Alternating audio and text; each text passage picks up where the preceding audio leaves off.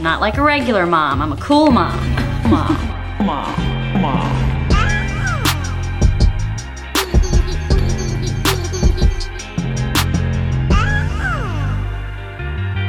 Hey, cool moms. Welcome back. Oh my God, we're back. I'm back. I'm so happy to talk to y'all, reconnect with y'all.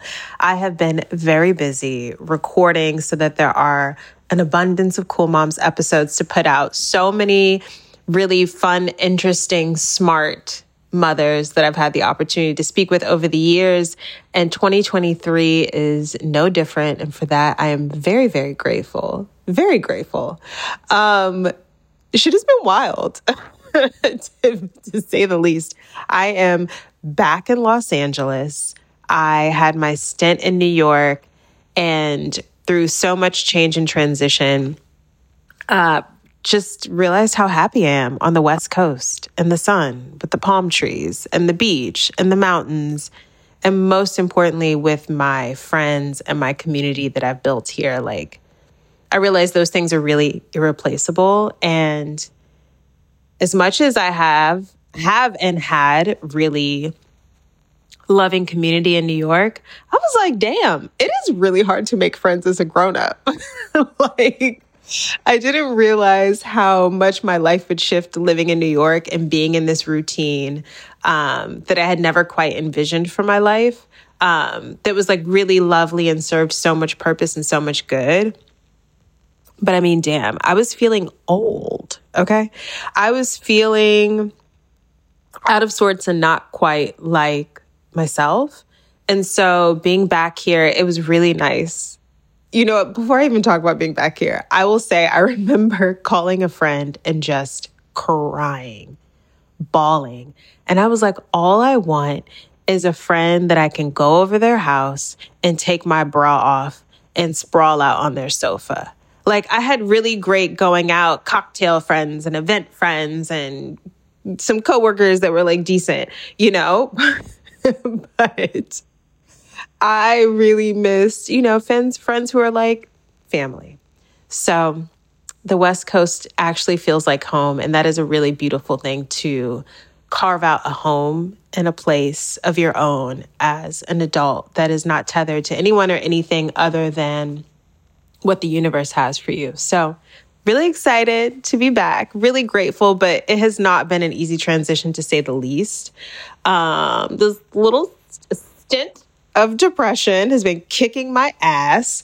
Uh, so I've been pushing through that. And something else that I was kind of ill equipped to deal with in coming back to Los Angeles and being back in the throes of, I don't know, everything life um, was school sergeant schooling was really set in New York and set in a way where I was paying way too much fucking money, like probably double and triple most people's mortgage to like send him to a school so he could like play drums and finger paint and get access to outdoor space. Um, which is insane, but he loved it and like this is what we do as parents, especially as parents who live in any sort of like urban city environment, right? So I'm like, all right, we got to get him back in school. Boom, let's get back to nature school where he was before. And in that, I love that environment in that setting. And I thought we would just slide right back into our old apartment and the old school and everything would be right where we left it. But I realized that Sergeant has really aged out of school, um, nature school setting so much more. He has a late birthday, my little Capricorn Prince. And so all his friends are in kindergarten. And so he was like the oldest kid in the class. And I don't often feel plagued with parental guilt. Um, I really try to just like release myself from that, especially as a single mother, because that shit can just be on your neck 24 7 if you let it. However, this whole school dance of lotteries and wait lists, and I was just ill equipped and not prepared. So I get back to LA at the end of December. I am trying to settle back in, recalibrate, and realize that like people have already been putting their kids on wait lists for kindergarten. I thought we could do the transitional kindergarten thing. It was too late for that. apparently. And so now I am stressed. I'm like at the playground, you know, feeling really awkward, trying to chit chat with moms that I don't know and make friends and do play dates and all the things, not all the things, but some of the things that I like really kind of loathe about parenting. Um, it's probably my anxiety, but anyways. And all I'm hearing is about how all of these mothers have their kids on so many school wait lists. At that point, I had done none. So I'm scrambling to get home and set up a student ID and get them on these lists. And I have no idea how to navigate this very unuser, user unfriendly website, the LAUSD website. Anyways, I hope someone's listening from there and please like make this process easier for parents. If you know, you know. Um, anyways, I'm saying all this to say I was losing my fucking mind, okay, and feeling terrible. And I went to school in the suburbs in the South where you just go to your neighborhood school. And it was probably a pretty decent school. I went to public schools my entire life up until college. It was totally fine. That is not the case here. There's no way in hell I would send Sergeant to a school any with any vicinity of where we live. Apartment is lovely, neighborhood is shaky. Okay. So I'm just like, oh my gosh. And I, you know, feeling like I have to navigate all of this alone. And I do the thing. I sign him up on all the lists. I'm asking people, I'm DMing moms and just like trying to keep my head above water in this like sea of school stuff. I end up meeting up with this OG mom, I'll say, who is just like a friend of a network of people that I know who has older children. And I'm like, I need help. Please, like, tell me that I'm doing the right thing. And you know how sometimes you just really need someone to tell you everything is going to be okay? You know, we are all parents out here floating on an island, navigating unfamiliar territory. Every day, something is new, especially with your first child, but I imagine with any child because they're all their own individual people with individual needs and circumstances. And it was so affirming to just sit there, tell her how I'd signed him up. He's on the wait list and then he's on the late list for all these schools. And they literally label these lists late, which makes you feel just like the shittiest parent. I'm like, fuck, I'm late. I am late. Um, and she just touched my hand and was like, You are doing great. You're doing exactly what you're supposed to be doing. And y'all, when I tell you I just broke down at that damn coffee shop on Sunset Drive in Silver Lake, I broke down because I needed someone who really understood my circumstance to tell me. It's one thing when your friends or your family who are completely disconnected from the world in which you live in, like everything's going to be fine. But when someone who really gets it can tell you, you're doing great, everything is going to be okay. I could not I could not keep it cool. I couldn't keep it cool. I couldn't keep it cute. I just stood up and I asked her if I could hug her and I just ah whimpered.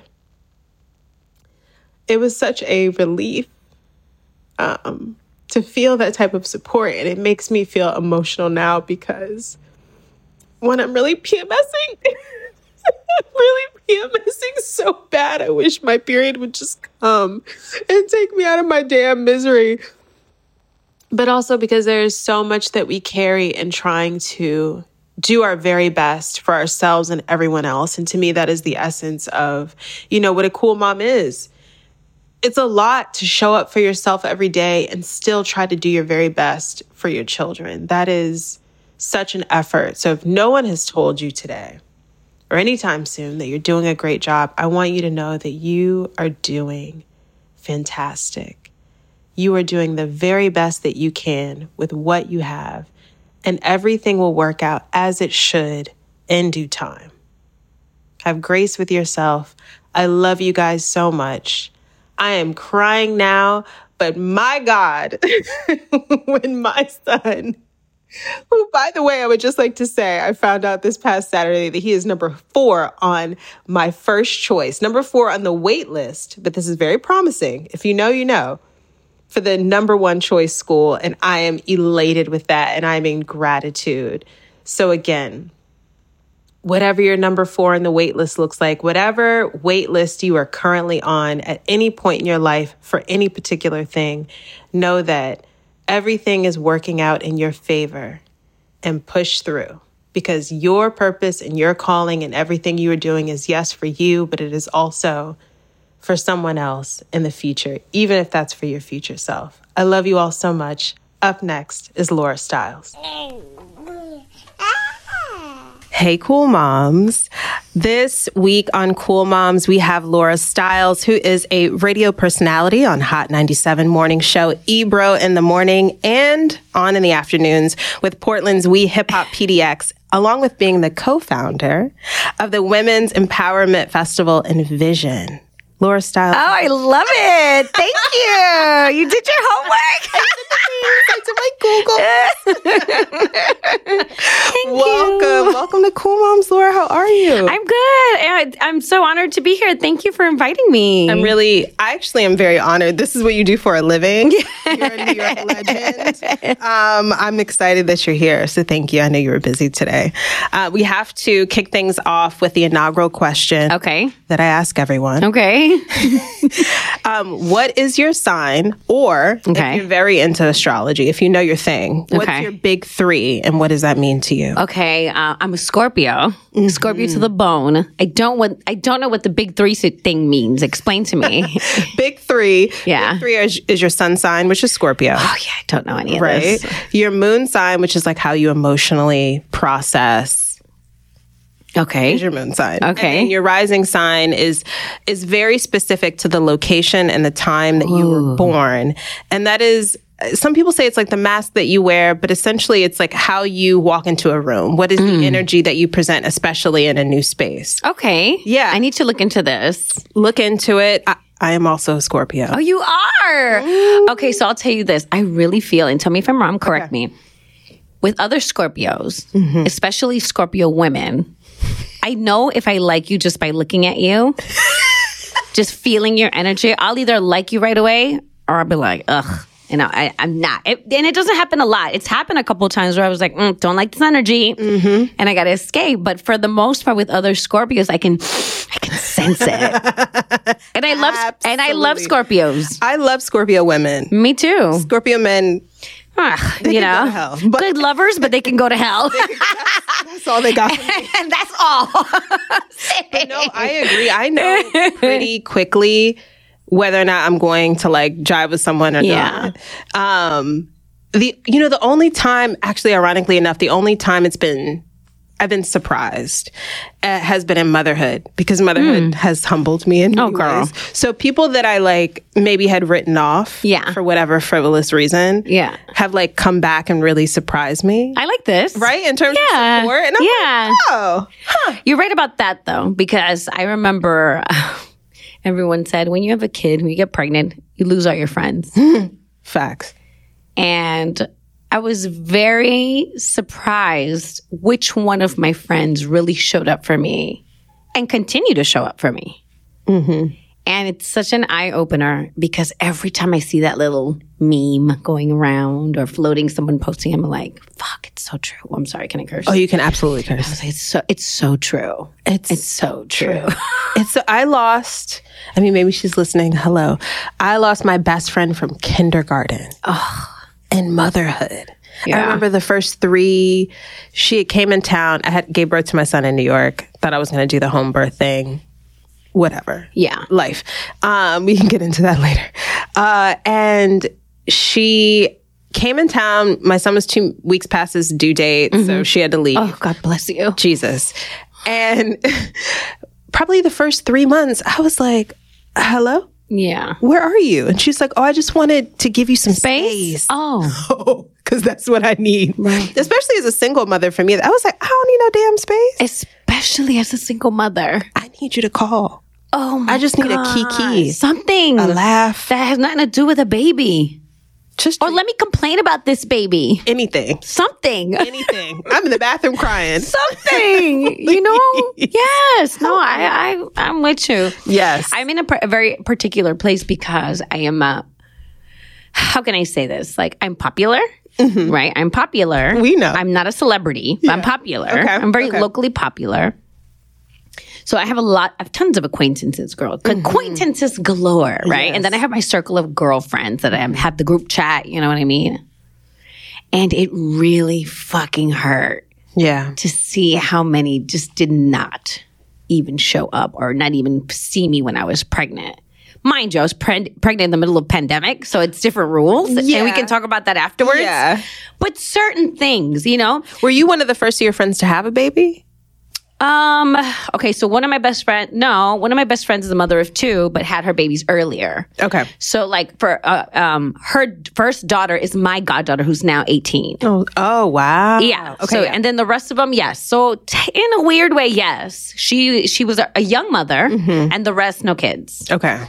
So, um, but yeah, yeah, it sucked. It sucks. It sucked. Eh, but you know, there's some reciprocity now because I I was one of the first of my friends to have a child. Yeah. And now Sergeant being five, now people are starting to have Mm-hmm. babies. And I'm like, mm-hmm mm-hmm. no, wait. I'll tell you this. I'm so sorry. I can't believe I even skipped it. I have about one of my best girlfriends. Iran. Iran had Riley. She was the first one to have a son, mm-hmm. and then she had Zuri, which is like not too far off from my daughters. Zuri's two now, but I remember look. I remember getting off the air and, ta- and taking a cab all the way to the Bronx where she lived to bring her some juice press, some food and some drinks, and I literally would be like. T- I would take the spoon away from her and the baby food and be like, "You eat, let me feed the baby. yes. Just eat." Because I know she would tell me. I would check up on her because I was always very, I was always very careful about um, her emotional state. So I was always like, "No, no, no, you're not alone." And I might not understand everything, but I'm here just to he- vent. You know what I mean? Literally. So I would try and like even when I could take her out, come, just come, come. You know, I'll pay for your cat bag. Just Yes. come. Let's go to the museum. Let's do something. You know. just get out. And it's so funny because one time she was like, she she told me she was like, I'm so thankful for you, and she was like crying, and I was crying because I couldn't believe it. And and in retrospect. I can't even imagine. You know what I mean?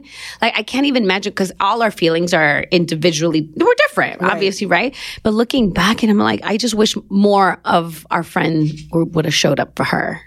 Absolutely. It there are people that I'm still like forever will be deeply eternally grateful for that Yeah. showed up. Yeah, I remember I was just telling my therapist this like Yeah. two days ago. She's like, tell me about it's a new therapist. She's like, tell me about your birth experience.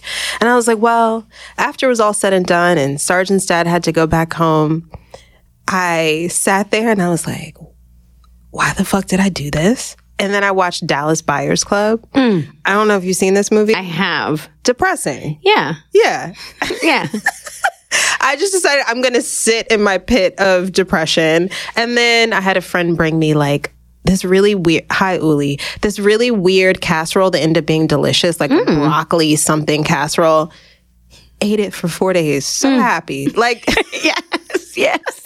Yes. it was like one less thing to think about. So Right. like community is so deeply, deeply important. And really, I think that's why I started doing this without Yeah. even being super conscious of it. I, you know, I was 29 when I had Sergeant. I was living here in New York, having my existential crisis about course. how am I going to have this baby? Yeah. You know, how am I going to hold on to Yes. the parts of myself that I love that are very selfish? Mm-hmm. And I really was like, okay, let me start talking to women that I really admire, that I respect, that have been doing it, but also who really own their passions, who are deep in their careers, Right. didn't sacrifice seemingly from the outside. Yeah. You know, didn't sacrifice for for work. Because that's not the experience that I come from. All Right. the women in my family like had to put so many things to the side because of motherhood. Absolutely. Absolutely. It's like a generational thing. Survival. it's survival. It's survival. So I was like, I don't want to survive. I want to thrive. And I really want to show my child who I am mm-hmm. and that like that is all I want for them. I want you to find your purpose. I want you to be mm-hmm. happy and I want you to live in it. So that was my that's my elevator. But that is quite literally why I started Cool Moms. That's why this this podcast has saved me through the pandemic. Mm-hmm. It has saved me through difficult times. It has been like the bright spot in my day. So I'm always very happy and very grateful when people like you show up. Oh, Yeah, and you. tell stories. Um, And I will say it's so it's needed. Yeah. It's very these conversations are needed because I remember being I remember when I was struggling through my breastfeeding journey. I remember looking, I was like, God, somebody, somebody, like, you know, trying to just figure out who I can talk to.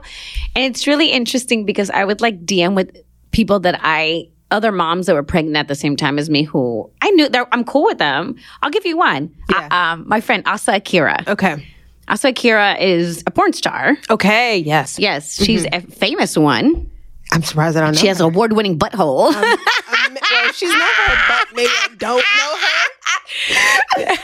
not my category. So I did. Um, so I had a podcast before uh, called Improper Etiquette Yes, with my with Leah partner McSweeney. With Leah, yes, I know Leah from years ago. She's just my homegirl from back in the day.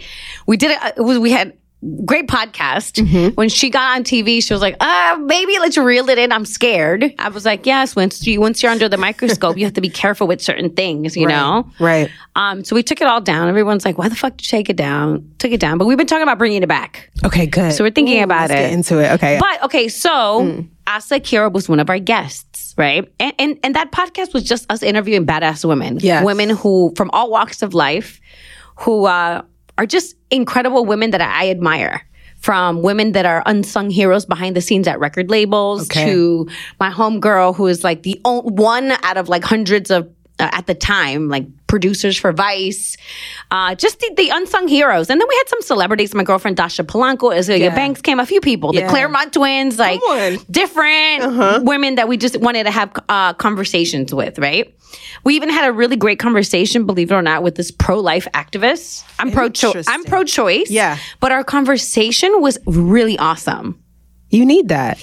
because her whole thing was um, women need more support.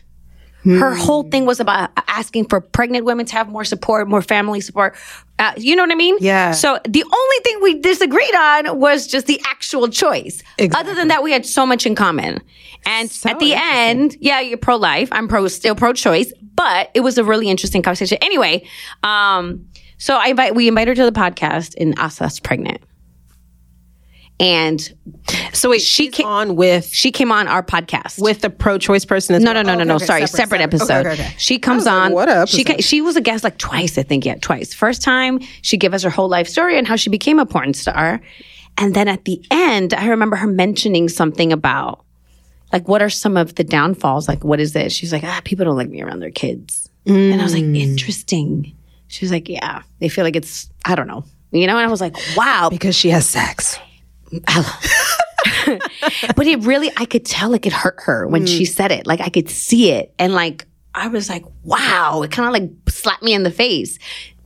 Fast forward months later, she comes back on the podcast pregnant, and we talk about her getting pregnant, how she's navigating through life as a porn star, what's going to happen at home. You know what I mean?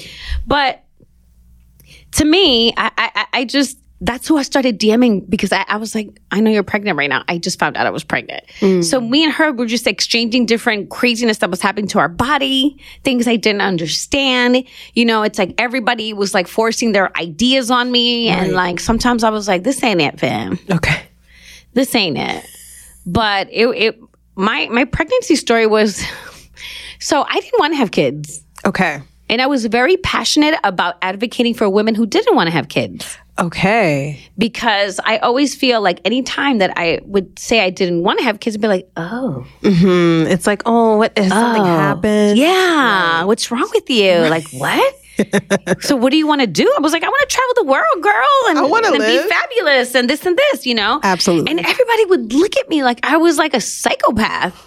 and as more as I met older women who had taken that life, you know, that route, and I was like, she's. I was like, do you ever regret it? And they were like, no, I'm happy. You know, I it's like be fun auntie. yeah. And she was like, yeah, you know, I just chose to leave my inheritance to my niece and blah blah. Everyone had a plan, right? Then I meet this amazing human being who I fall in love with, Yeah. and he really wants kids, plural. Mm. And I was like, oh, honey, we're not doing that, Mm. you know. So as the relationship progressed, he was like, I really want a baby. I really feel like we can do this. So I was like, all right. I, you know, at this point in my my life, it's like my doctor was like, well, you got to choose. You, you're either going to have this baby. The more you wait, you're getting older now. So I was like, okay, How, do you, if you don't mind me, it's fine. I got pregnant at 39. okay. So I was like, 39. All right, well, 39 years of, you know, Doing my thing. you know, doing my thing. I guess, you know, let's try it. And girl, I thought I was just going to get pregnant just because I decided I was going to Mm-hmm. get pregnant. No one told me, hey, it doesn't happen that fast. Took me a year and a half to get pregnant. Wow. No, Were no. you, were you so, like clocking? so here it is. No, I got pregnant. I I started trying at 38 Okay. because it took me about a year and a half to get pregnant. So, yeah. And um, I did everything, every, all those clocking, you know, the, the apps, the fucking, you know, ovulation kits. and I was really on some like, what the fuck is wrong with me? I spent all my life trying not to get pregnant, and now here I am. Yeah. And then right before I was going to start IVF, Okay. I was gonna. My doctor wanted to do some kind of test, you know, where they check your fallopian tube if there's blockage. I was like, she was like, just come when you're on your period or something like that, or after your period. The period never came, Oh. and I took a pregnancy test, and I was like, oh my god. I was like, oh my god, oh, oh my god. And then I remember being like texting. I took three, texting Yeah. my doctor. I was like, look, and she was like, girl, I think you're pregnant. And she's like, come in. She tells me, come in. Can you come in tomorrow? I'm like, uh, nine. I'm like, I'm on the air. She's like, you know, th- there's this corona thing that's going around and they might get a little crazy. Right. So I really think you should just come if you. And I was like, all right. So I told my job, like, I'm leaving early. So usually she's like, I'll have results in like, uh, it was a Friday by like, by like Tuesday. I had to wait like two and a half weeks. No. Because the labs were so backed up. Oh, I'm stressed. So I'm like, what the fuck? Am I pregnant were or you not? just like Or- imagining symptoms in those two weeks? Like, where were you at? I was just more like, okay, no more cocktails. Right. I can't. Can I smoke my joint? No, I can't. I don't know what to do. You know, I'm like, but I've been smoking and I've been having some tequila. Like, did I fuck this up? You know what I mean? You're like, ah. So, um, and then not being able to say anything is is hard too. So fast forward, she's like, you are absolutely pregnant. And that's it. And then I'm pregnant. But I didn't say anything to anybody. I only What was told your first thought? I can't believe I'm pregnant. like, oh my God, like there's no going back. Like I'm building a human Yeah. inside of me. First three months sucked. Were horrible. I was so nauseous, throwing my guts up. I lost like 10 pounds. And I was like, Mm-hmm. I was also really scared because uh, women close to me have lost kids early, you know, have lost children, period, you know? I, so that was in the back of my mind. And, uh, you know, and they were like high risk, you know, they were like, you're high risk pregnancy. So, Mm-hmm. and, and a pandemic on top of that. Dash in a pandemic. So I'm like, you know, so uh, first three months, sick as a dog, throwing up all the time, and then three to six, I was popping. I just happened to have a belly. oh my god. But I was Yes. like running around, you know, being as careful as I can with the mask. And, you know, I remember we, Ricardo would get a revel and like kind of take me around just to get fresh air. I, and he said one day, he was like, honey, I could feel your belly on my back. I don't think this is safe anymore. Damn. Right. I'm like, come on, can we just do like a couple more, you know? That was Yeah.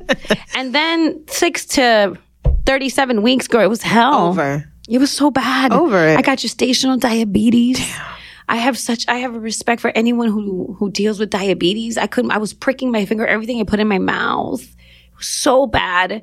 And then I was like um I just remember having to like the doctors were monitoring me like crazy. And then I started getting nervous, you know, because now you're in mm-hmm. love. Right. You now you're in love because the first couple months, I, I, you know, for for my personal survival, I was trying not to be too attached. You know, I was trying to be like, let's, it is what it is. Let's see. You know, and I'm on. By, by the way, I haven't stopped working. I'm working the whole time. Does anyone know at this point? No, I I start at four months. I told Ebro. And I told Peter, uh, Peter Rosenberg, Mm-hmm. and I said, I'm pregnant. And oh, they were so happy. So happy. So sweet. But I said, don't say anything yet because I just want to make sure I'm safe. And Mm-hmm. Ebro was like, absolutely. Nah, nah, nah. And um, so I, I, at seven months, when I couldn't hide it anymore, Seven months. they were like, by the way, I'm like, I'm like falling asleep sometimes on the air, like because I'm up at 4:30 in the morning. Right. So imagine being that pregnant and exhausted. So sometimes I would just be like taking extra long bathroom breaks Mm-hmm. and throwing up in between breaks. Absolutely. So it was hard as fuck keeping my shit together. but they, my team was wonderful. I will tell you this like in my business, it's very easy to get replaced. I'm, Right. I'm very thankful every time my contract comes up and they tell me, We love you. We want to keep you for another three years. Yes, God. Come on, three years. Because, and that's how I live my life three years. Every three years, you know, because you know they might want somebody younger, they want somebody, I don't, whatever, Especially as a woman. you know, and especially as a woman. Mm-hmm. But my team has has always been so incredible at uplifting me and fighting for equal pay for me when they didn't have to. Because I've been around so many shows and I've done so many things that nobody has done what they've done for me. Hey, well, if we're if I'm getting paid X Y Z, but they want you, okay, I'll do it with her, and she can keep the check. Damn. You know what I mean? Things like that, that. that nobody has ever done for me. So I will say like morning shows are hard. Shows are hard. It's a very emotional. Uh, it's an emotional roller coaster. It's a a flow. It's like we work like a newsroom. I also produce my show. I'm part. I'm one of the producers of my show. So uh, I, I, it's not like I just crack the mic and Right. it so is what does that is. mean? Tell people what that what that means. Okay, so so what I do is I have an, an incredible executive producer. His name is Jason Griffin, which I love, and he's expecting too. His wife is expecting. Um, but before he came, I basically had to do all the research for the show. So what he does is like at nighttime he'll send me a list of topics, all anything that's trending, politics, entertainment, breaking news, right? So I go through that through everything and I pick and choose what's relevant to our audience, what I feel that our team is going to be passionate about. And then on top of that, I do my own research. Then I have like friends that are publicists and that constantly send me stuff. My phone is nonstop ringing with information. So I compile that together to present for them. And then uh, separately, I have an entertainment report that I hit. Okay. And then I also have to like cross reference certain things if it's a, you know true or not. You know, I have to be careful with how I present things. Right. So and then um so and then booking I have to deal with uh record labels. I have to deal with publicists. I have to You deal deal with the artists booking as well. yeah, I do it too. Me and me and, and Jason tag team though. Okay. Just because I have different relationships that he does. Sure. Some people won't bu- try to bullshit me, and you know what I mean. And Right. and he also has his relationships, Right. like you know that he has that that are that I welcome. So we work really well together. Mm. Like he's he, he's amazing, but it's a lot. And then I deal with our sales department for sponsorships and how we're going to distribute things. And, you know, I have to make sure that all the audio is correct. And I have to tell my other producer, Juanito, hey, we need this, this, this, and this. I need it from, you know, it, it's a lot. It's tedious, a lot of tedious work. Yeah. Yeah. It's but not just uh no, no, no, no. Uh, no. not the part that we all enjoy and we watch. Right, no. And to be honest with you, there's many times where I have to step away from the mic to make sure that behind the scenes, whatever we need for the next segment is working. Because sometimes people are like, I didn't hear you at this. I was like, I had to step away. I had to do this. Mm. So, but, but I love it. I've always loved it. I'm a producer first before I got on the air. Okay. So when I came in the game, I I always wanted to be on the radio. Like my mom has white cassette tapes of me like interviewing my sister. Because you started in LA. So technically, no. Okay. Born and raised in Los Angeles, mid city. Yes. always wanted to be in hip hop. Couldn't rap. I couldn't DJ. I couldn't do anything. What can I do? right. So I wanted to be, and, and I remember seeing like, you know, magazines because the internet wasn't popping like that. Right. Magazines and like people talking about really magazines, you know, I would see Angie Martinez. I'm like, oh my God, look, she's a Latina, she's Puerto Rican, and she's like doing it. This is so dope. Like, I want to be like her. And there was a woman named Nautica de la Cruz who was on the air at Power 106 in Los Angeles. Okay. And then there's like Sway and Tech mm-hmm. and and Carmelita. And I was like, Carmelita's so fire. So I would be like the wake up show. So I was just in love with radio and what it brought. And um and I just wanted to be a part of the culture. Yeah. I would lie and go to clubs and my boys were DJ, so they would let me get on the mic to do shout outs just because I was had this like raspy voice at a young age, you know? So I was just like trying to get in where I fit in. That's it. And then I had a really tumultuous relationship with my family and my father, not good. So at 18, I moved to New York, not knowing anybody. I just had a friend of a friend. Why New York? Because it's the number one market for radio. That's If I'm going to do it, I'm going to do it, girl. do it. Yes. And because of my friendships. Like it literally was my boy Sway who did Kung Fu with my boy Quasi, who happened to be a producer for Clear Channel, who came to New York to open up this new station called Power 1051 at the time. How I got a small job answering phones. Yes. it really is Wow. like, it's like the universe just kind of like helping me. You being in alignment and you listening and you being yes, always a student, always. always a student. Till this day. Yeah. So, um, and at the time I was going to BMCC for communications and I have, I was working three full-time jobs, Mm. you know, like Mm-hmm. I was working retail and then doing clubs at nighttime, doing the door, whatever, I, however I could make a buck, honey. Yeah. I was, I was doing it. Where were you living? I lived in the Bronx. Yeah. I was living in Castle Hill at the time because a, a good friend, a friend of a friend, um, let me stay on her couch till I found an apartment. And it was just that. We love you that friend. Yeah, yeah, yeah, yeah. Shirley, rest in peace to Shirley, but she was like my angel at that time. And then I, I, honestly, I just lived off my financial aid. Yeah. I had moments where I was just crying because I'm by myself, no family. What am I doing? Mm. I'm not even 21 years old. You know what I mean? Mm-hmm. So I couldn't, I, you know, it was hard for me to get apartments because I Right. wasn't. I wasn't old enough, but I hustled. I hustled. I went from answering phones to learning under uh, legends. Like Monie Love took me in. Wow. And while she was on the air, I was answering her phones. She would teach me how to run the soundboards. Well, I, I would, I would hold her baby while she does breaks. Okay, she would be breastfeeding while cutting commercials. So I learned from incredible women, incredible women that, I would be like, like this is amazing. Then Steph Lova also took me in, and um, and she's also a, a force. And I just learned from everyone. Mm-hmm. And during that time, Power 105.1 was a um a throwback station. Okay. so I get to work with Marley Marl, Red Alert, Tony Touch, and Yes. everybody was just great, you know. And I moved up. I became a morning show producer for. I don't know if you remember Star and Buc Wild. oh my God, Oh, yeah, yes. they were crazy as fuck. so I worked with them. I survived that.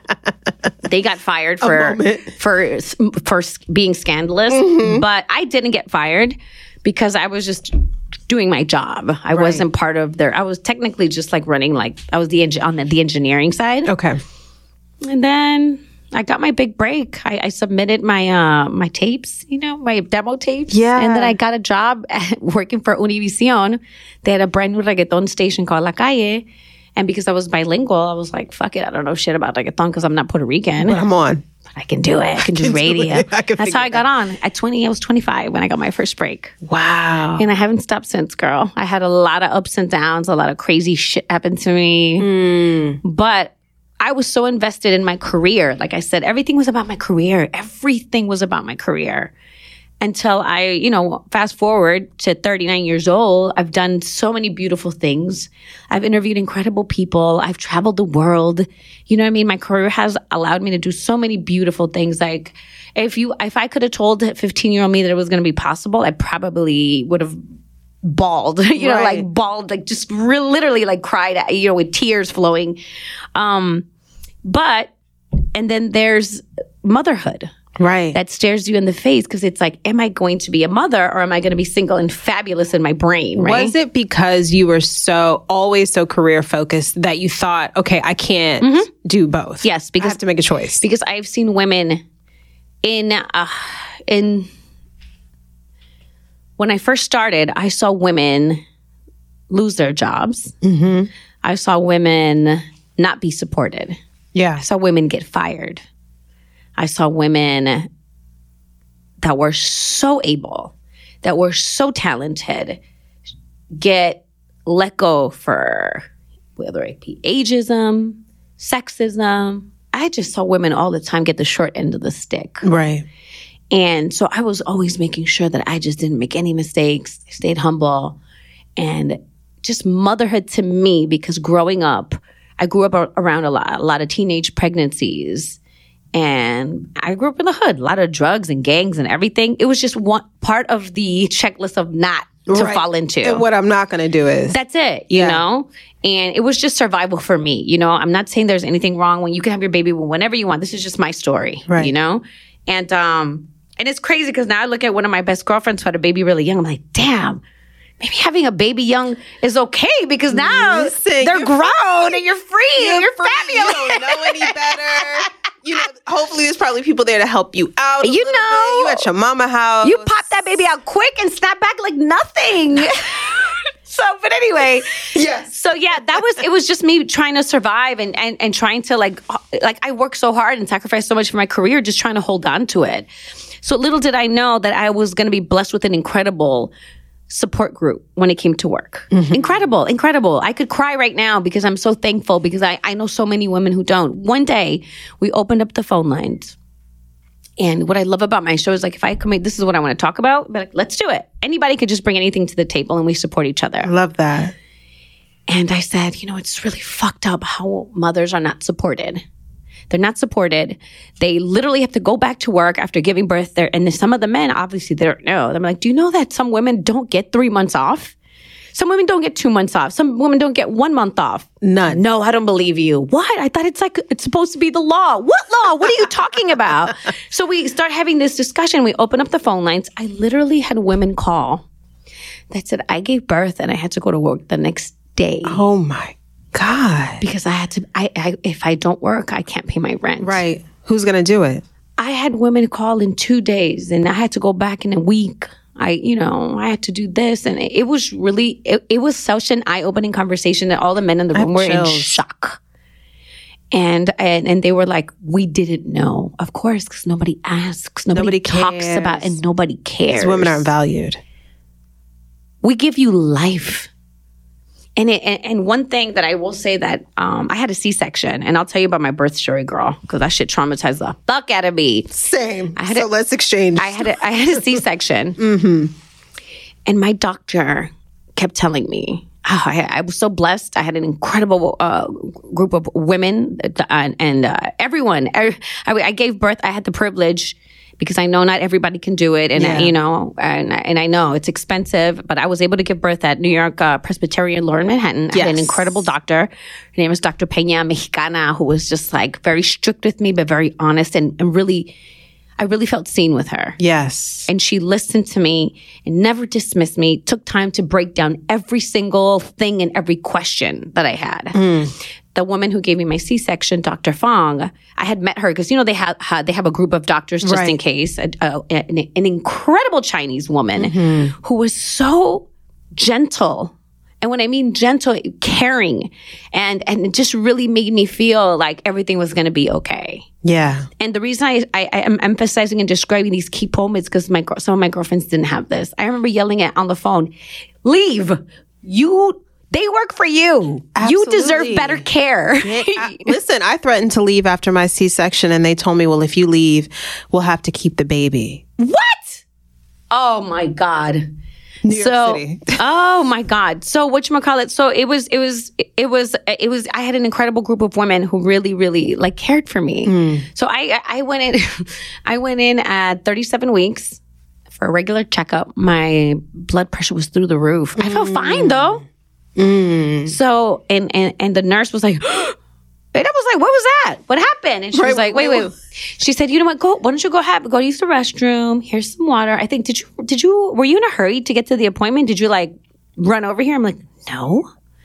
So she's like, "Okay, how about you just take a breathe, just breathe, and you know." And then she took my blood pressure again, and she was like, "No." She's calling like my doctor, who happens to be at labor and delivery, right in the department at the hospital. That was her day. She's like, "Hey, Doctor Pena wants to monitor you." So I was like, "All right." I'm like, "Girl, is it going down? Just tell me the truth." right. Just give it to me so I can prepare. And she was like, 50 50 chance. So I call Ricardo and I was like, mm-hmm. hey, 50 50 chance is going down. He's like, but I didn't make the bag. Oh, I didn't make the bag up. I was like, go get my underwear. Go get this, you know? My- Yo, this motherfucker, I had put away some snacks. These are our snacks. yeah. Do you know that when he came to the waiting room, he ate everything Sir. in less than 20 minutes? Stress. Stress eating. You know what to do. He's like, I hate them all. But I got there. But what was trippy about my birth experience, so I, I get there and I was like, I'm just getting monitored, right? My feet start swelling up. Mm. But like crazy, like something I've never seen before. I was like, what the fuck is happening? Oh, God. Then my vision goes out. No. It's blurry. So I was like, why can't I see straight? And then all these nurses are like, do you feel the contractions? I was like, I don't feel anything. Ma'am, I, I can't see. And I can't see right. Everything's blurry. Why? Preeclampsia. preeclampsia girl. I got hit with the preeclampsia. And then, so everyone's like, you know, hustling, bustling around me. And I was like, what's happening? And I was like, I don't, I don't like all of this is happening to me, but I didn't have any pain. And then I was worried, like, why the fuck I can't feel these contractions? Right. So I'm like, I just kept saying, "How's the baby? How's the baby?" She's fine. She's fine. She's fine. I said, "Okay, okay." So, um, day one, they tried everything. I would not fucking dilate, girl. I would not dilate. They gave me. They tried everything. They did the balloon. Pitocin. They, the pitocin was hell. Pitocin was hell. I literally was like, uh, like, like, like shaking. Yes. Yes. They gave me magnesium so I wouldn't have a seizure.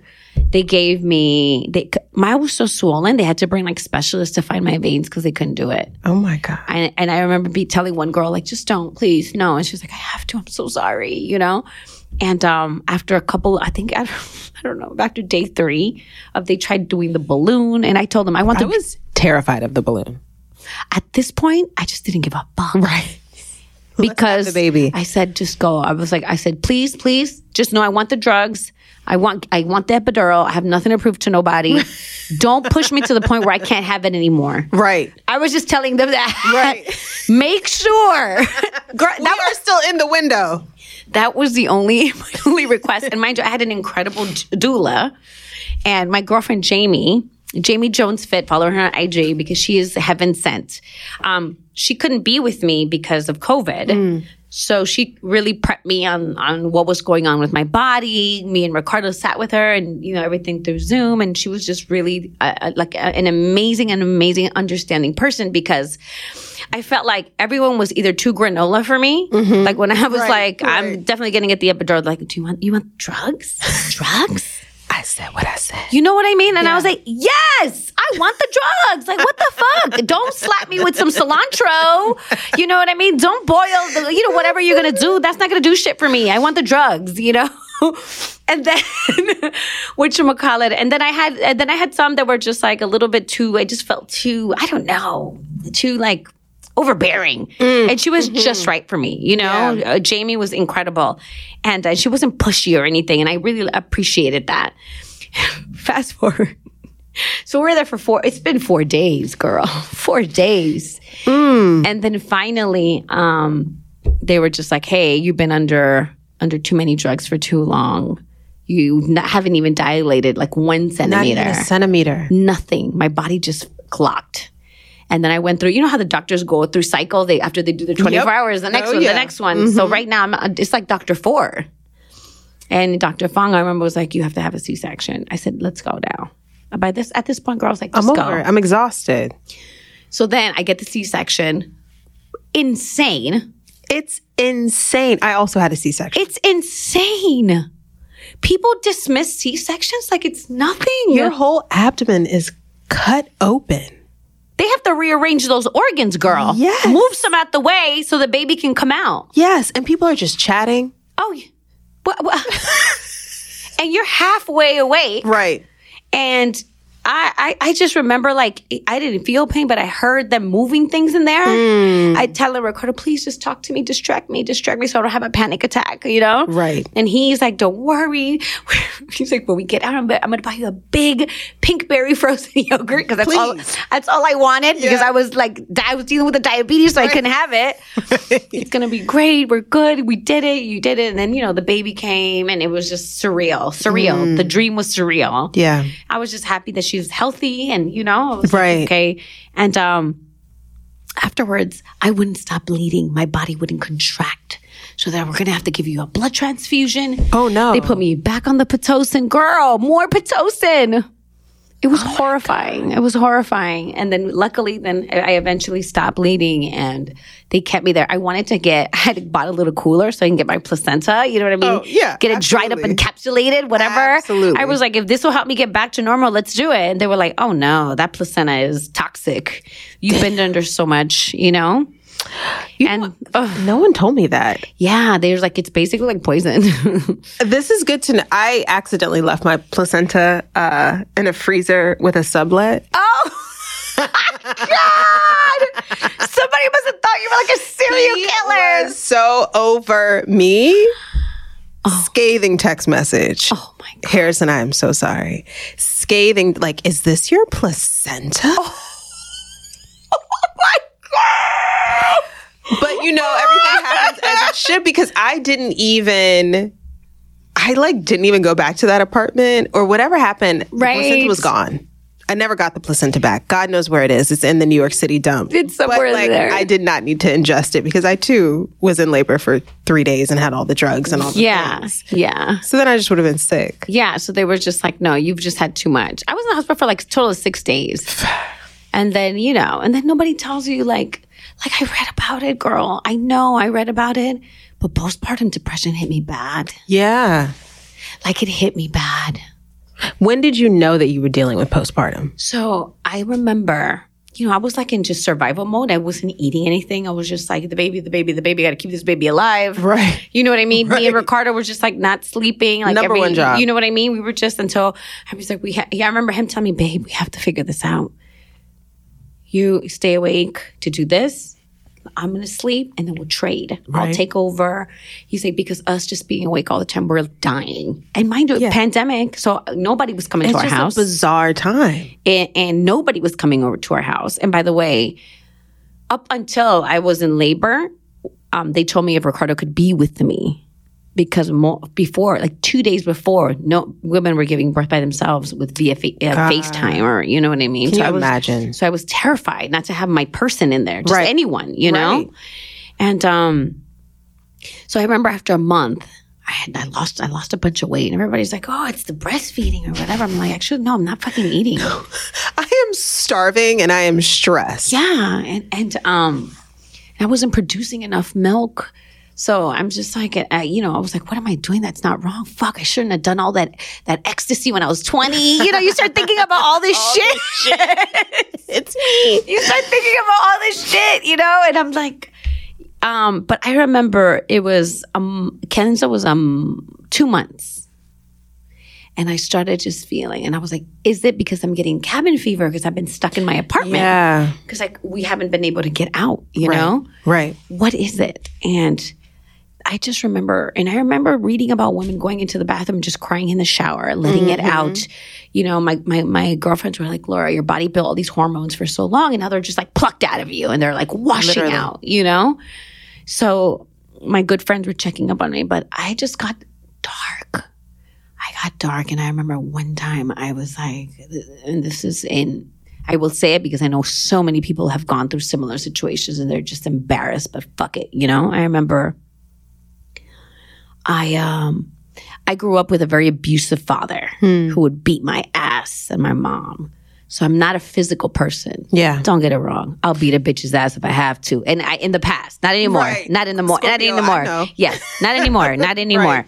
But um but not never with a partner. Yeah. You know? Never. And I was so angry because he had left some clothes somewhere. I don't know, it was something so stupid where I just like was yelling at him. Hmm. And he's like looking at me like, what? And then I want I picked up a cup of water and I, I wanted to throw it at him, but I was like, I can't, there's water in here. and he's holding a baby. Right. So I went up to him as I'm arguing with him and I smack him in the arm really hard, No. but hard. Yeah. And he's holding the baby. He's looking at me like, what? You are out of your mind. By the way, my baby's cracking up because she thinks it's funny. She thinks I'm playing. yes. hilarious. And he's like, she's lost it. So he looks at me and he just walks away and goes and stares at the window, mm. out the window. And I had a moment of re- of of real life just punching me in the stomach. Like, who Yeah. are you? Who have you become?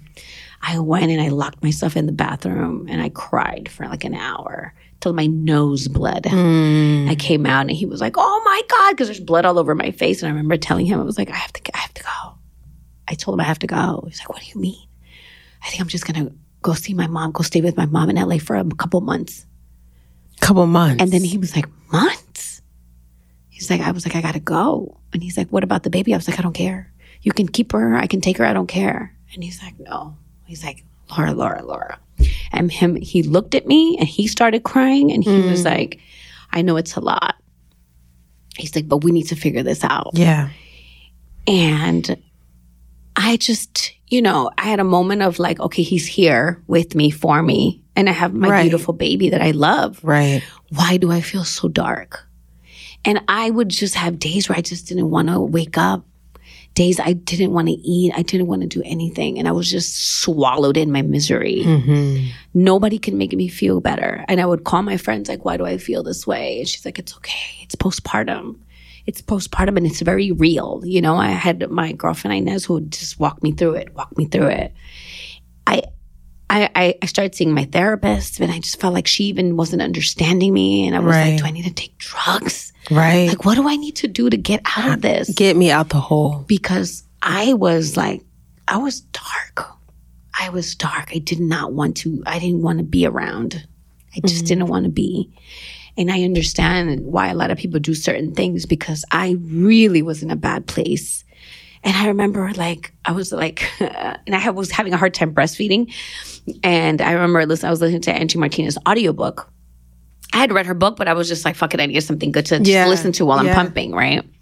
And she has a chapter where she talks about going through pro- postpartum Mm. and how she felt isolated. And I'm reading it, I'm I'm listening to it, crying my eyes out because I felt like it was just a divine moment of somebody else just talking to me. Yes. And I text her. Being seen. I text her and I told her, I was like, I'm going through it.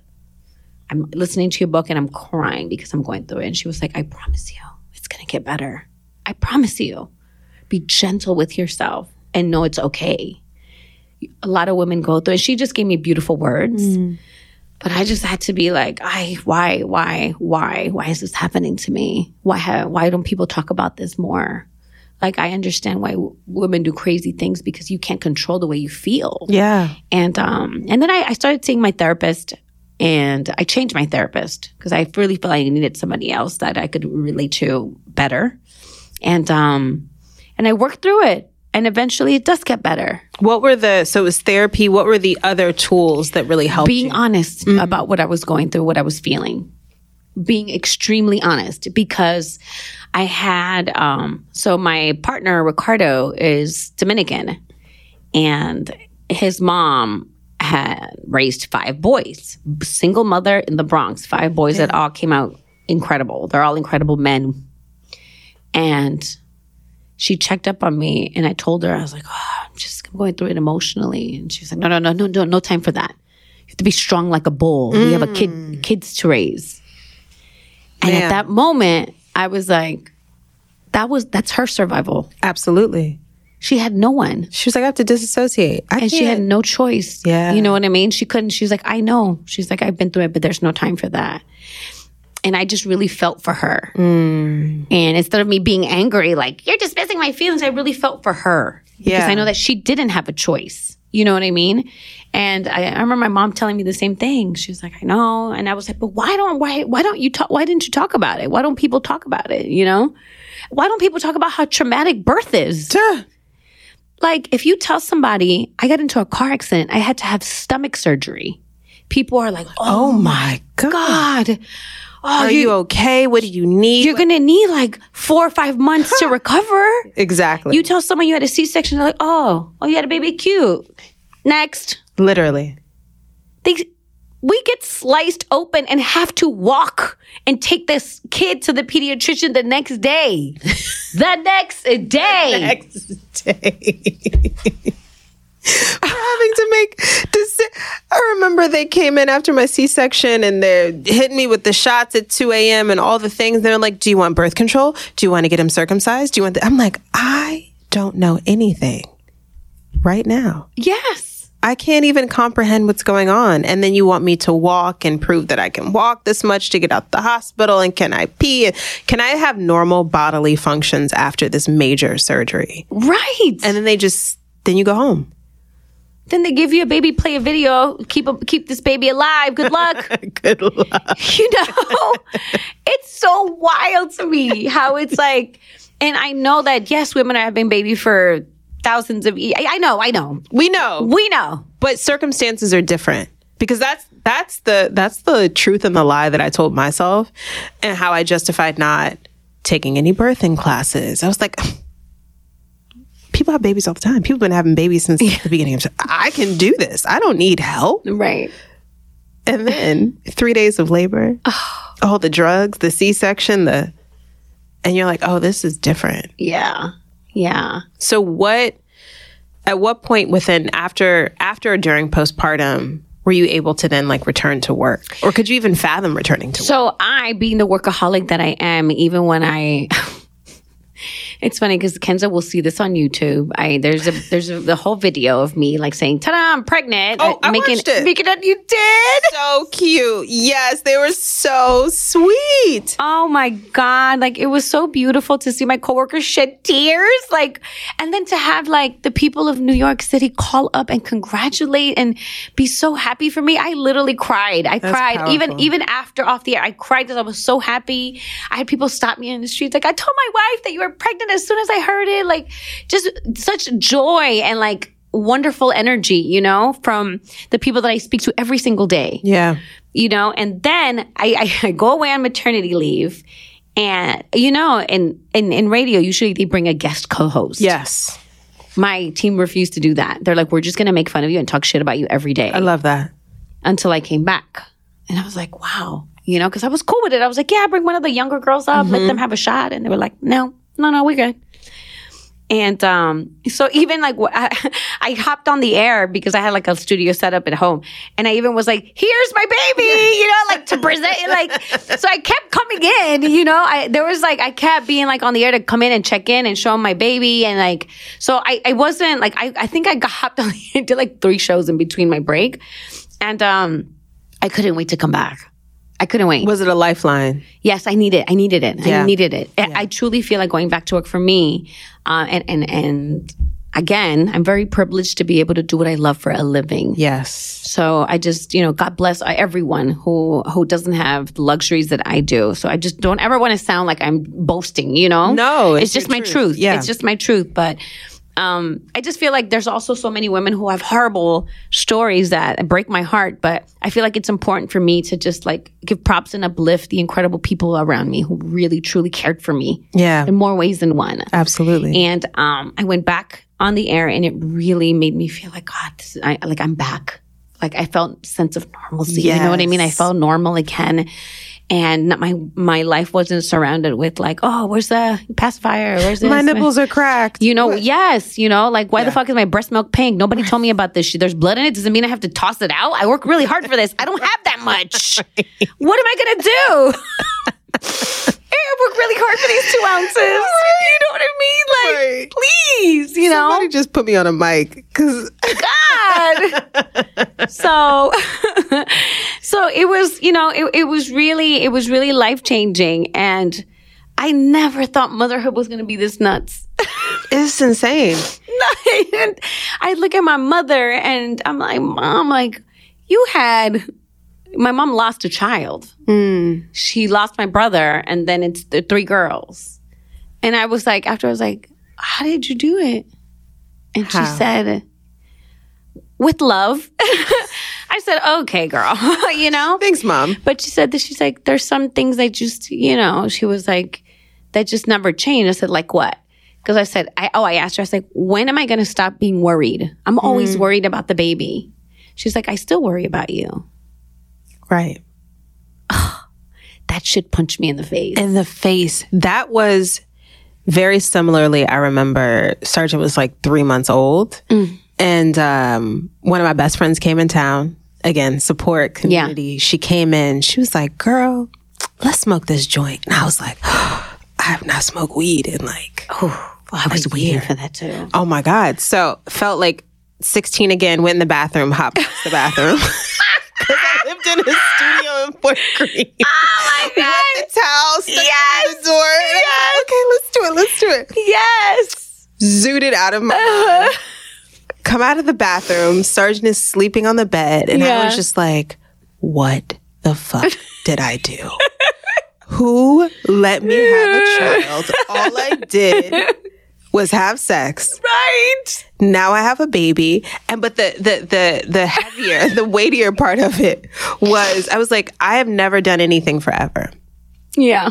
I will be a mother until I die. That's it. That's it. and I was terrified of that. I was like, I don't know how to commit. Yeah. Yeah. I like to go with the flow. I know. I'm here, there. I I'm know. everywhere.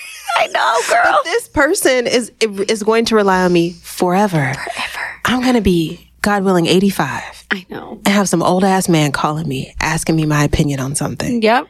That is such a, a mind fuck. It is. And I remember being like, so I stopped breastfeeding at like, I think it was like, I made it to like almost four months. Mm-hmm. I just was not producing, girl. Yeah. I was not. And I was, my, and my man was like, we did enough. It's okay. okay. You can stop. We did the colostrum, Yeah. you know, the yellow stuff. We, I fed it to her like a baby bird in the hospital. We gave her the goods. You know, he, I was like, no, I want to try. What a good partner. You know, I was like, I want to try. And he would be like, baby, we don't have to. You, you can stop. People stop. Yeah. And he's like, you have nothing to prove. And then finally, I was just like, you know, I remember being like, I can't do this anymore. I'm literally like, I'm barely making one ounce. You know what I mean? And because, you know, it's like, then you hear, you see other moms boasting, like, oh, here's exclusively breastfeeding. Absolutely, And, they, I, yeah. Mm-hmm. you know, I'm overproducing. And this, and I was just like, fuck, must be nice. Right. Must be nice. Then I got to speak to my girlfriends who were, over, uh, what, uh, two of them were over producers. They were like, it's fucking horrible. I leak all the time.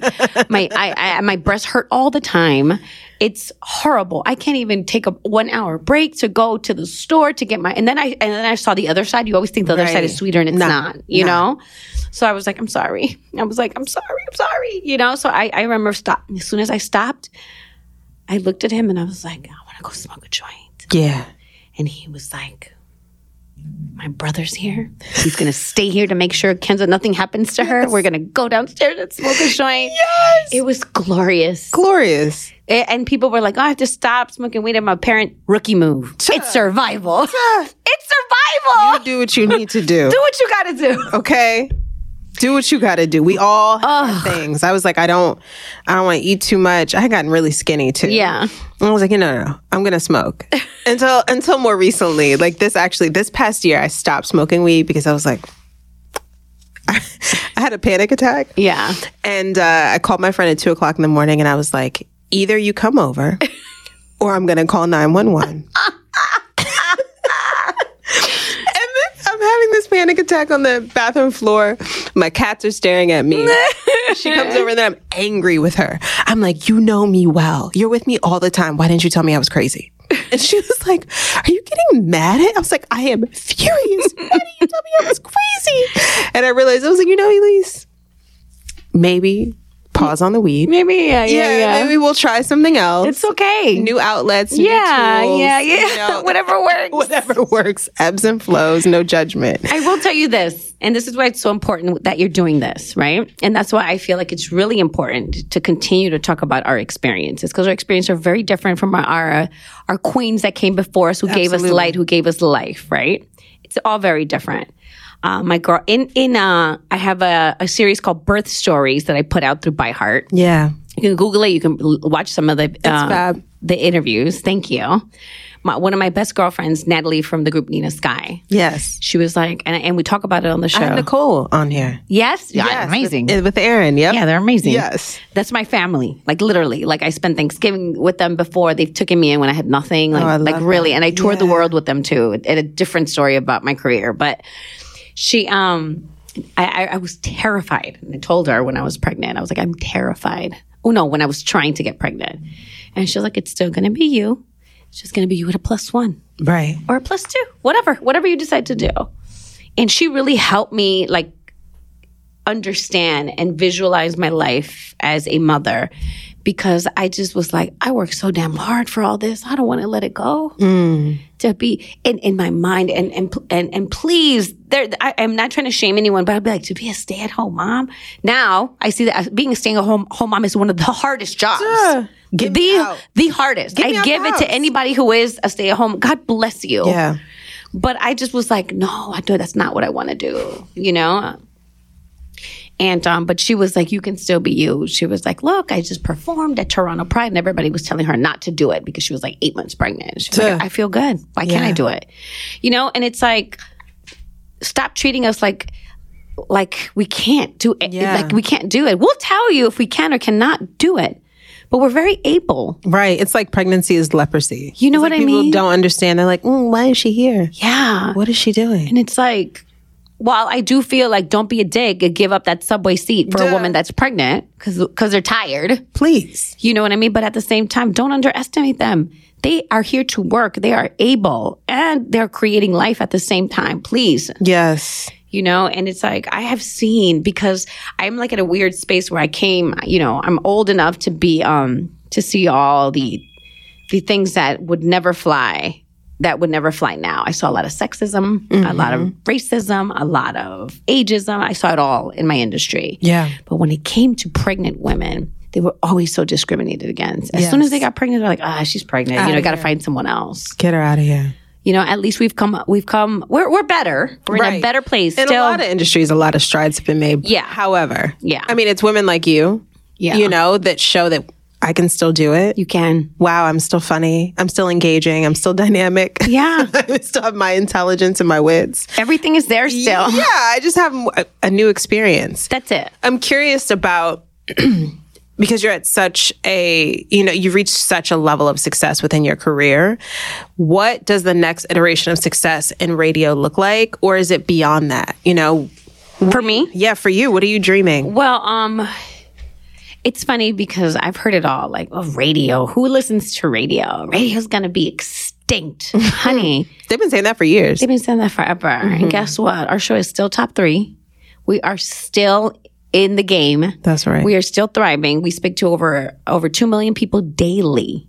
Mm-hmm. Okay, because what's special about radio is that, like I told you, I'm not famous. We're popular. Yeah. But it's like I speak to the everyday hardworking person. Yes. You know, everyday Yes. hardworking people. Like I, I, I, go. I'm walking down the street. I'll have a delivery. FedEx do beep beep. Hey, Laura. You know what I mean? It's beautiful. you know, it's so cool. So cool. Regular everyday people who who um who who are just connected with you, who share these moments of laughter. I've cried. I've gotten angry. You know, I've walked out. You know, I came back. I've done it all on the show. Um. And, and I am in a beautiful place because I am able to do whatever the fuck I want on the show for the most part. You know what I mean? for the most part. But yes, you know what I mean? We can do whatever we want. We've turned down big names and we've welcomed big names and, and, and, and small names that became big names. You know what I mean? To our local heroes. Uh, we can do who, we can interview whoever we want. We're not as, as restricted and, and, um, just over governed like other people. And we genuinely like each other. Ebro is uh, I, I don't I'm not gonna I don't baptize Kenza, but if I would, he would be her godfather. Wow, You know what I mean? Like me and his daughter are very close. His daughter Issa is my heart. You know, I look at her like she's my niece, and he has helped me tremendously. Rosenberg, the exact same thing. I know his family. You know, I, I I've been to um And you can tell with the chemistry on the show. yeah, and it's really important. You can't fake that. But babe, that it doesn't happen. Yeah. It doesn't happen a lot. And in my 20 years, 20 plus years in radio, for all of us, we don't have that connection with everybody. If some people are just cool with their coworkers, you know how it is. Absolutely. And, and no, no shade, but we actually truly love each other. And there's been so many instances where they have stood up for me in many ways. Many ways. Mm. So we will continue to do it because we love it. Because waking up at 4.30 in the morning, it ain't cute. I'm exhausted, but I love what I do. So we're going to continue as long as they have us Yeah. um I, our show is syndicated so it does very well it's syndicated in like i think we have like 15 stations i believe across the country That's which is phenomenal. cute for a long time we didn't want to be syndicated Why is because we were scared because we're a very local new york show Right. so we were just scared that we would just be like oh we can't talk about local things things that matter to Mm-hmm. us you know what i mean so um so what we, we figured out a way to do it to make it work Right. you know what i But mean New York is also like the world city. yes Yeah. but if I'm going to talk about uh, a murder that happened in the Bronx or Sure. like just certain things that, you know what I mean, that are very hyper local that I felt like maybe not, but we figured it out. So we're doing it. And, um, you know, besides being on the radio, which is our passion, uh, like I also am a co-founder of Envision, Envision Fest Yes. which is a beautiful it's it's my passion project with my partner Sharifa Murdock, which you should definitely talk to. 'cause She has a love to. beautiful story. Uh, Sharifa has been my best, one of my best girlfriends since I was in college. Literally was my big sister who was like, "How's your credit? Need to work on that. Need that friend. What's happening with here? When are you going to buy something?" She has literally been my spine when it came to life. Yeah. You know, like nobody else. I had nobody who, to really w- hold my hand. Uh, you know, like my parents were immigrants who I was literally like, uh, I'm like translating papers for them. You know what I mean? So we're trying to figure this Yes. out. So, um, Sharifa and I would always give back. Uh, I'm very big on community because I grew up on free lunch. I grew up on after school programs.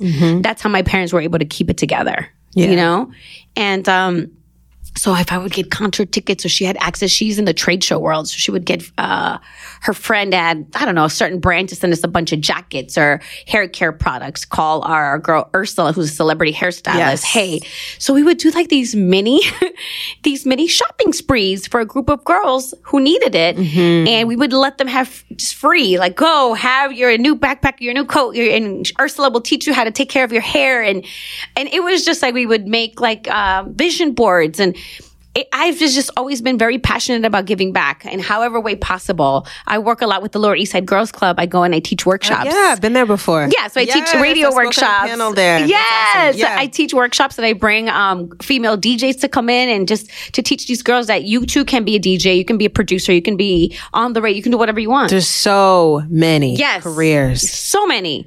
And um, but through that, uh, Sharifa came up with Envision Fest, and we were just tired also of being like the token women on panels, and everything was so just surrounded by dudes, and it was like, which is cool, but what what about the girls? Right. So we wanted something to focus on young girls. You know what I mean? So uh, to teach them how to protect themselves on the internet, to teach them about their bodies, you know what I mean? To teach them about all these amazing career opportunities and all these badass women that exist that are living those dreams that they could be yours too. Yes. So we um the Big sisters everyone needs. so we, we we we tried to figure this out and we came up with a concept. We created like a festival. So think of like a complex con, but all fe- Yep. female focused. You know what I mean? So I personally reached out to all like I like I curated a panel in media and I called my girl Nadeska from Complex and then I called uh my friend Honey German, who's a Dominican woman on Power 1051, you know, and then I, Karlie Hustle, who is like a, an incredible ex- music executive at Apple. I just called all the women that I love and I put them on panels. And um, I wanted young girls to see them, to hear them, and to look at them to see like this could be you. And a lot of these girls do, don't even know what a person in PR does. You know, Right. they don't know what a producer does. You know, Totally. they don't know what a concert producer does. So I really want to introduce them to these new career opportunities. And um, so we, I sponsored over 300 girls from inner city youth programs. I reached out to a bunch of girlfriends who are teachers to bring their girls. I had girls that had just came from Haiti and from Dominican Republic who had never been to an event. I curated What a first event. girl. I curated a concert, and my first one, I had like I had Saweetie, I had Doja Cat, I had Queen Naija, I had Tinashe, and Damn. and they they I, I I did a concert with all female DJs, and it was uh, for a lot of those girls it was their first concert ever. like your first concert and it's Yes. all the heavy hitters of yeah, well, at the time, Doja Cat wasn't as big yet. She Mm. just had like a uh, that Moo uh, Tia and Tamera song and the Moo Cow one. Yes, but you yes, know what I mean? Like they were just She coming up. internet buzz. Yeah. Yeah, and Saweetie had her icy hit. So they had some hits, you know what I mean? Tinashe was the biggest star, to be honest with you, on that roster. But, you know, and I just, we we had a, a full day of, of wellness. We had uh, fashion because we had girls. We had brands like French Connection, Clinique, Yes. uh, Levi's. But next to them, we also had girls who were just like independent, like, you know, a girl who made purses, a girl who did candles. Yeah. And I wanted them to be next to these big brands to see, like, you belong here You are here. you belong here. And I wanted them to make money, Right. You know, and Right. it's it was it, when I tell you I had shed so many tears because for a lot of girls it was their first time, and we become jaded when you're in the industry. Absolutely. Like you know, we're just You're like whatever. stuff all the time. You have Yeah. access to so much. And it truly, truly changed. It changed my heart. It changed mm. my heart. And we were successful. And plus, I had a badass team of girls who helped put it together. Right. So we also put money in people's pockets. We hired them, and it, it, it was really important for me to pay also people because I know, like, I asked for a lot of favors, but at, at that time I was like, I want to pay you, yeah. and um, and we did it for two years, and then this last one was very hard.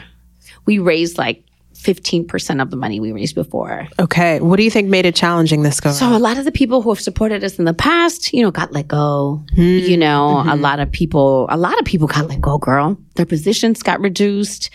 The diversity and inclusion budgets were wiped out. Yeah. Huh? Right. Um, so it was a lot of that. And some people just said no. And which to me, I sometimes I would I would just like, God, I just want to rip them apart on my show, you know? But no, Right. I had to really like no Keep because everybody tries to be like, I'm for the women, I'm for black women, I'm for Latinas Until- until it's time to show up. Right. You know? And um I just want to give a shout out to Coltrane from Team Epiphany Yes. because he um personally like went out of his way to try to help us. And a lot of people helped us, you know, like my family, like Jews and Leo from Colorway, but those are my husband's brothers. So it's like family, but still, you know, Yeah. they don't have to. But a lot of people who are friends of ours who have continuously supported us. But it's it's it's it's literally like we're, we're we work on it the entire year and we're working on doing more like 360 programming. Yeah. So we want to um, do more smaller events, online events. Clinique did a really cool uh, a program with us where they took in 35 girls from HBCUs. Yeah. It was just it's, it's super fly, man, and it's just like yo to see our girls smile and thrive and feel important. It to me, it just it it is everything because, girl, I have had jobs given to me by my former interns. Ta. Yeah. That happens. Yes. That happens. Yes. Yeah. And it's very important because you never know where these little seeds are going to sprout to. You know what I mean? Absolutely. I have them giving me checks and opportunities. So you have to, you have to, you have to do it. Yeah. And what the fuck am I doing this for if it's not like passing the baton and let's continue, you know? So it is our passion project, and uh, you could follow us on uh, on Instagram at EnvisionFest, E N V S N. yes. And no um, vowels. yeah, and, and it's it's it's beautiful, and we continue to accept anybody. If, if any of your listeners like, hey, I want to help and support in any way, please do. Oh, we're absolutely. If you're at, if you're part of a big brand and you can help us out, come or a small brand, whichever way you can, come show up because we need the help. Yeah. and just know that we our our passion is to help our girls to guide our girls because a lot of the times when I go and volunteer, they all everybody wants to be a YouTube star, everybody wants to be famous, and nobody really mm-hmm. knows what it takes. But Literally. there's so many cool opportunities, you know what I mean, that you can do right. that'll take you there. And there's so much talent out there. You just got to give these girls a shot. So it's about just introducing them to new opportunities. So I love that. I love um, that. I really want to push my my birth story series. That's my dream. So I'm going to be working on that too. Um, I also work with some really cool nonprofits outside of there. It's something to put on everyone's radar. Um, there's an incredible organization that I work with called I Support the Girls Okay. and Dana Marlowe, who leads that organization, it's um, they collect uh, gently used bras and underwear and and pads and tampons, uh, feminine necessi- hygiene yeah, products for uh, women in homeless shelters and in jails because it's it's they don't get bras. Literally, there's women in homeless shelters that use seatbelt like belts Jesus. to because they cannot. Th- It's a luxury. It's a luxury that they they're. It's not something that's automatically given to them, and it breaks my heart because that is a necessity. It's a necessity. Absolutely. You know. So incredible organization. She does an amazing job. So I work with them, and I also work with um, Young New Yorkers, which is another incredible organization.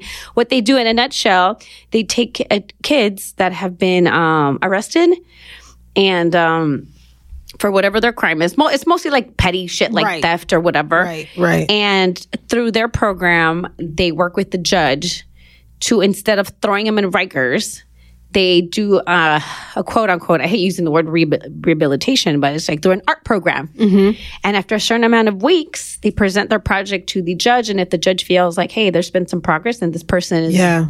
you know, learned and ready to grow, they get their record clean. Wow.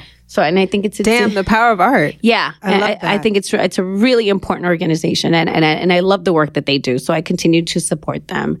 So and then recently, I was uh, I, I started working with this the Brooklyn Youth Sports Club. They're really cool. They they do amazing like after school tutoring and basketball. Okay. And are you out there shooting basketball? no, girl. I just help raise money.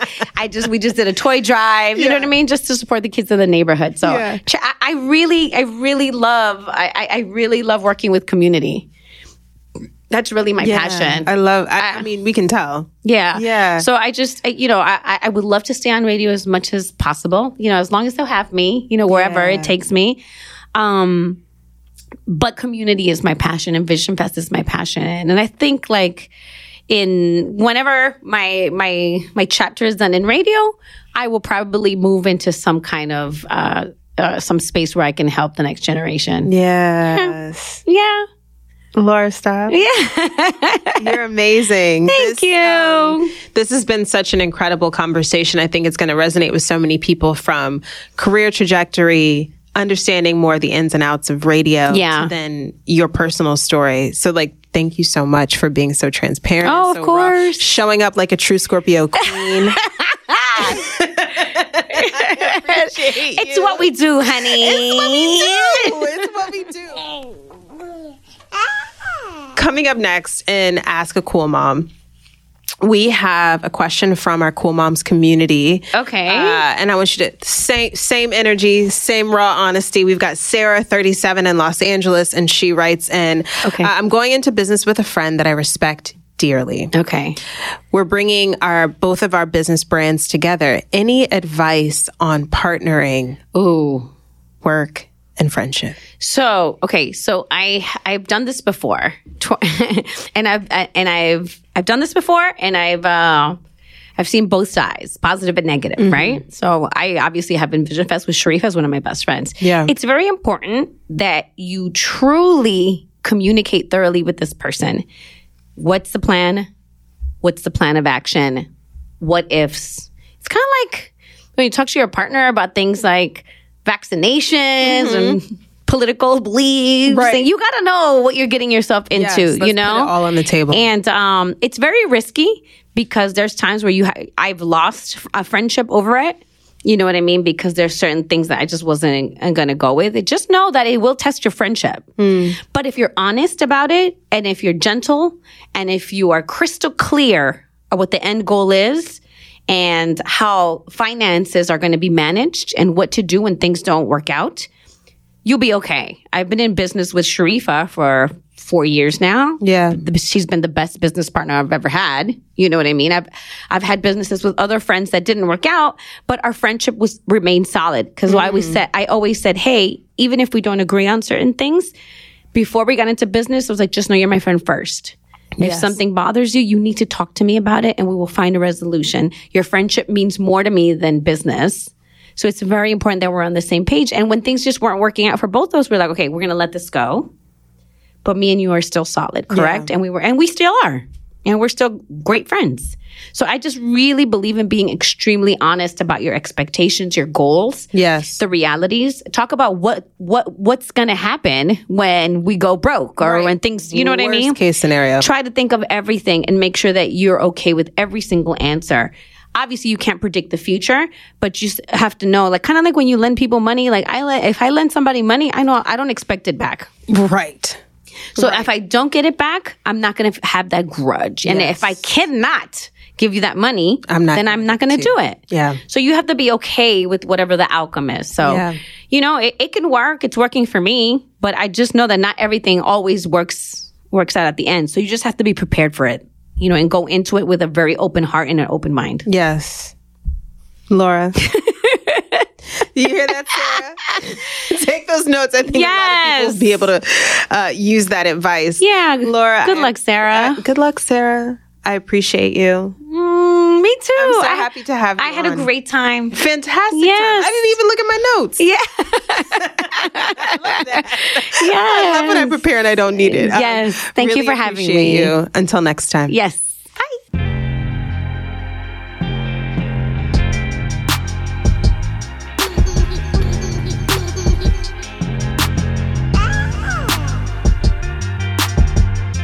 Not like a regular mom. I'm a cool mom.